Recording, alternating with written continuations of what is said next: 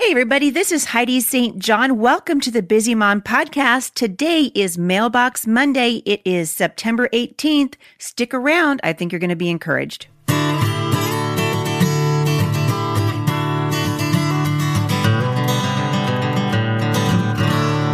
All right, so so many things going on today. Tomorrow is the book release for Becoming Mom Strong. I cannot believe it. I've worked on that book for about two and a half years.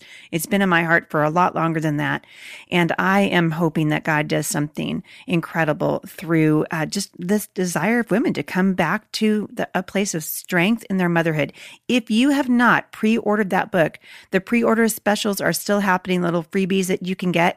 I want to encourage you, order the book before the release date, which is tomorrow, and then you can download all those freebies.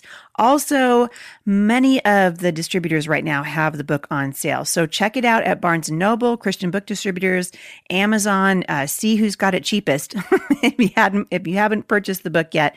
And then uh, just rejoice with us. We are just praying like crazy over the release of Becoming Mom Strong. Uh, speaking of the release, tomorrow I'm also doing a book release party. If you are in the Pacific Northwest. If you're anywhere near uh, Vancouver, Washington, I hope you'll come on out. We're going to do a commissioning, really.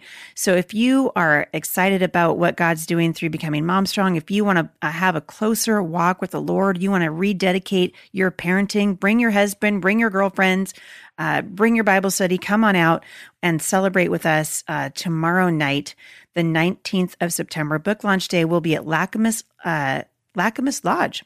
It's a beautiful venue, and I'm hearing it's going to rain, which actually is a sign of God's blessing. So we're excited about that rain back in the Pacific Northwest. So today I'm going to be tackling a question that I receive from time to time here at the podcast, and it has to do with the issue of salvation. So I spent a lot of time talking about fear. We've been talking a lot about the culture. Um, I went over in my Facebook Live uh, last week, we were talking about just walking with the Lord and walking in a position of, uh, from a position of strength and victory, which is where God wants you to be.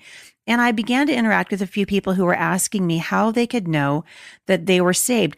This is a great question. And honestly, I'm so happy that, that, um, it's being asked because listen, like I'm always telling you, parents, you can't give your kids what you don't have. And if you're not sure of your salvation, if you don't understand what makes us saved, how we become saved, then we can't uh, teach our children what that looks like. So this question from a listener came and she said she'd been a Christian since she was a child.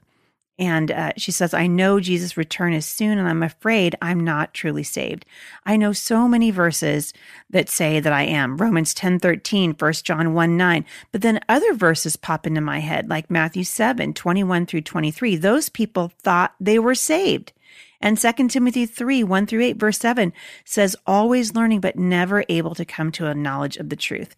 So I'm going to uh, talk about uh, salvation and doubt a little bit today uh, because at the end of the day, this has to come back to the Word of God and what the and the authority of Scripture and what God says about being saved. And the other, and then I'll come back. There's another another question that was uh, related in this, but the unmistakable message throughout all of the New Testament is this: we are saved because we believe on Jesus. That's it. We save, we are saved through faith in Jesus. The apostle John wrote an entire chapter to assure God's people that they are actually who God says they are, that they are God's people. This is what he wrote in 1 John 5.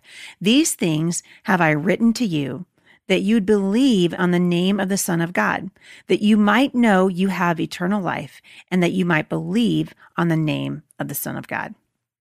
So over and over, the apostle John is saying you are you are saved because you believe in Jesus. The word know means absolute assurance. So he says these things I have written to you that you would believe in the name of the uh, in the name of the son of God that you might know that you have eternal life. And if the word know means absolute assurance, then we can be absolutely assured in our in the gift of salvation that's been made possible through the death of Jesus. So according to verse 13, it's possible to be saved and know it. But the very fact that John went out of his way uh, to write about this and he wrote this verse tells us it's also possible to be saved and have doubt. And here's the thing, you guys, about doubt, right? Everybody has doubts. We all struggle with doubt from time to time. I can remember as a child, I think I accepted the Lord into my heart probably 50 times. I'm looking over at my husband. Did you do that too? Yeah, he did. You know, it's we we we recognize first of all our own need for a savior, which I think is precious in the eyes of the Lord. And we struggle with doubt because we, it's part of living in a sinful world. It's part of struggling with our sin nature. And all Christians doubt from time to time. I love this. A woman once told uh, Dwight Moody that she had been saved for 25 years and never had a doubt. And his answer to her was this I doubt you're saved. so she tells him, she goes to Dwight Moody, hello, and says she's been saved for 25 years and never had a doubt. And he replies by saying, Well, I doubt you're saved because it's that unusual. I don't know any Christian that's never had a doubt, and and doubt isn't good, right? Doubt is kind of a um, what what uh, doubt is sort of to my spirit what pain is to my body, right? So if I'm in constant pain, and then something's wrong because pain is a warning sign. A pain warns us that something's wrong. So right now I have a um, a piece of bone. This is probably too much information, but you guys can handle it. I have a piece of bone in my toe, in the joint of my toe, and it moves around in there. And it, I'm telling you what, that thing hurts. And I have gone to the doctor, and the only way to fix it is to go in and uh, this you know big nasty procedure that I don't have time for. And so they're telling me here's what you got to do. The pain tells you that you're either wearing the wrong kind of shoe or you've been on your feet too much. And pain is a signal. It tells us something's wrong. It doesn't mean that I'm dead. It just means that something's wrong. And if you've got doubts and you are truly a born again child of God, that's okay. It's all right. It doesn't mean that you're that you're going to hell. It just means something's wrong. It's like suffering from a spiritual sickness. And so while we all get bothered occasionally um, by doubt and we all struggle from time to time, we need to recognize that doubt is not something that God wants us to live in, just like He doesn't want us to live in fear, right? We talk about this all the time. God didn't give us a spirit of fear, but of power, love, and a sound mind. Doubt is like a cousin of fear right? And doubt comes in when we forget who we are in Christ. And so we want to overcome it. We don't want to live in this constant state of fear and doubt. And uh, John said that he wrote chapter five to us as God's children so that we could know that we're saved. And so when he said the word know, do you know that it actually appears 38 times in John's epistle on assurance? He says, know, you can know, you can know, you can know that you're saved. And I think so important for us, especially as we're shepherding children, um, to know what the Bible says, because at the end of the day, everything that we believe in, everything that we hang on to has to come from scripture. And this is why I keep telling you it's so important to recognize a false teacher when you hear one.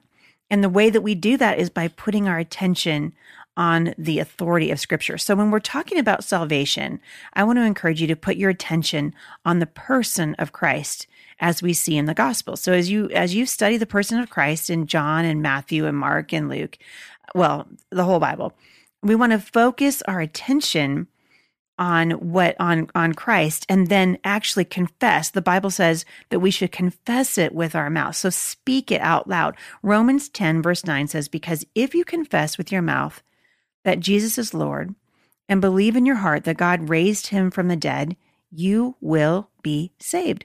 There's no ifs, ands, or buts about it. God said that you will be saved. So, in other words, we want to speak it with our mouth. So, the moment you begin to feel doubt in your mind, speak out loud what you know is true. The enemy loves to come in and lie to us. We talked about this last week, how he's just so good at twisting the truth and making us forget who we are in Christ, making us forget how loved we are. And really, what we're doing in, in a sense is forgetting the sacrifice of Jesus. And so we want to confess it with our mouth. So we want to hear ourselves saying that Jesus is Lord. We want to say, I, I received him as my savior. I love him. He's my Lord. He's my treasure. He's the Lord of my life. He's the one I'm living for. And not only do we want to say it to ourselves, we want to say it to other people. We want to confess it to others. We want to, we want to tell our children and uh, say it, say it over and over to our kids and say it to our friends. Um, confess that Jesus is Lord of our lives. And there's something powerful about just saying it, about speaking the fact that Jesus is Lord of your life. it's kind of like putting a bumper sticker on your car. you know, I told my husband, I told my husband one time, I said, I am not going to uh, put one of those Christian bumper stickers on my car because I just never know when I'm going to have a bad attitude and cut somebody off on the freeway. I don't want to have them looking at my, uh, looking at my car and then realizing, oh, I just cut them off on the freeway and then those, you know, those stupid Christians, that's what they're like. I said, I just never know. I mean, I want my witness to be right and my daughter said to me one time, she said, "You know, mom, maybe actually you should put it on your on your car because you're going to be constantly reminded that you're a walking billboard for Jesus." Because we are. And so we want to say who we belong to as Christians. And that's why I love uh, the verse in Second Corinthians so much that says, because we have this hope, we can be very bold, bold about our, our salvation, bold about our assurance of salvation. And so we want to we want to be able to tell other people, listen, God is at work in my life. I have the Holy Spirit. The Bible says in Acts 16:31, believe in the Lord Jesus and you will be saved. So let's go back to the original question. How do you know for sure that you're saved? How can you know that you're going to heaven when you die? This was something that was so important to us uh, when Bobby had his accident because we were literally uh, dealing with the possibility that he could die. And we had so many people asking us, How do you know that you're saved? How can you know that Bobby is saved? Well, we know that Bobby is saved because Bobby asked the Lord Jesus into his life. And once the Lord comes into your life, that's it. You just, you, God said, if you believe in the name of the Lord Jesus, you'll be saved.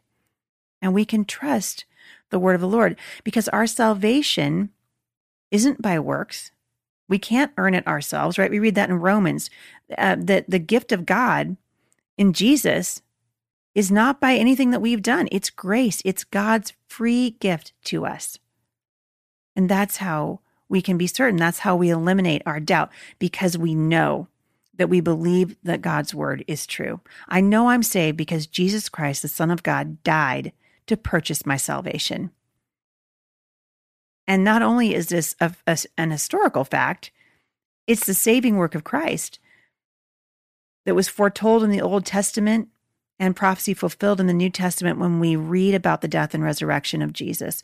And your assurance of salvation isn't by your feelings. Aren't you glad? Because feelings come and go. And your children need to know this too. As you're training your children, they need to know you know, feelings are just that. They're neither right nor wrong. They come and they go. What we want to do is learn to do what the Apostle Paul said, which is to take all of our thoughts captive. We take our thoughts captive to Christ. And when we when we realize we're struggling with doubt, when you realize you're struggling with doubt, take it to the Lord. Take it to the Lord. I am so happy that um, I've been getting questions like this because it tells me that you're studying you're studying the word of God and that your faith matters to you. And someone asked me the other day uh, if it was a wrong motivation, if fear of hell was a wrong, was a wrong motivation uh, to to want to be saved. You know, if fear of death was a wrong motivation. Listen, I think we're all motivated by the same thing, right? We're motivated because a we don't want to spend eternity in hell and B, because we love the Lord. But I think that that motivation, that fear of dying, and that's why it's addressed over and over in the Bible. Uh, when it says you don't actually have to fear death because Christ has victory now, praise the Lord, over death. But if it wasn't for that, it's a pretty fearful thing. Because death really is uh, when you do, if you don't know Jesus, death is uh, the worst part about death is its ultimate separation, eternal separation from God. And God made a way for us by sending his son Jesus. And I think once you know that, and once you know that deep down in your heart, and you recognize you're going to make mistakes, you're going to, you're going to, uh, you're going to sin. Someone corrected me the other day and they said, stop calling it mistakes. You should call it sin. like, wow, I didn't realize I was doing that, but I was doing that. I went back and listened. And I thought, sure enough, I am doing that. You know, we'll often just tell our children, look at that. Look what you're doing right now. That's just flat out, you're just flat out sinning right now. I want them to know. Sin's a big deal. But you know what a bigger deal is? Salvation is a bigger deal. And your assurance of salvation doesn't come through feelings, it comes from the promise that we find in God's word. If God said it, that settles it, right? Remember in the 70s, some of you guys are, were uh, knocking around with me in the 70s. Remember that? there was a campaign, you know, Jesus said it or God said it, I believe it, and that settles it. I think we should go back to that. This is the promise of the word of God. And if God says it, that settles it because God cannot lie. And you can trust the promise of God's word. Not only can you trust in it, you can rest in it. Aren't you glad?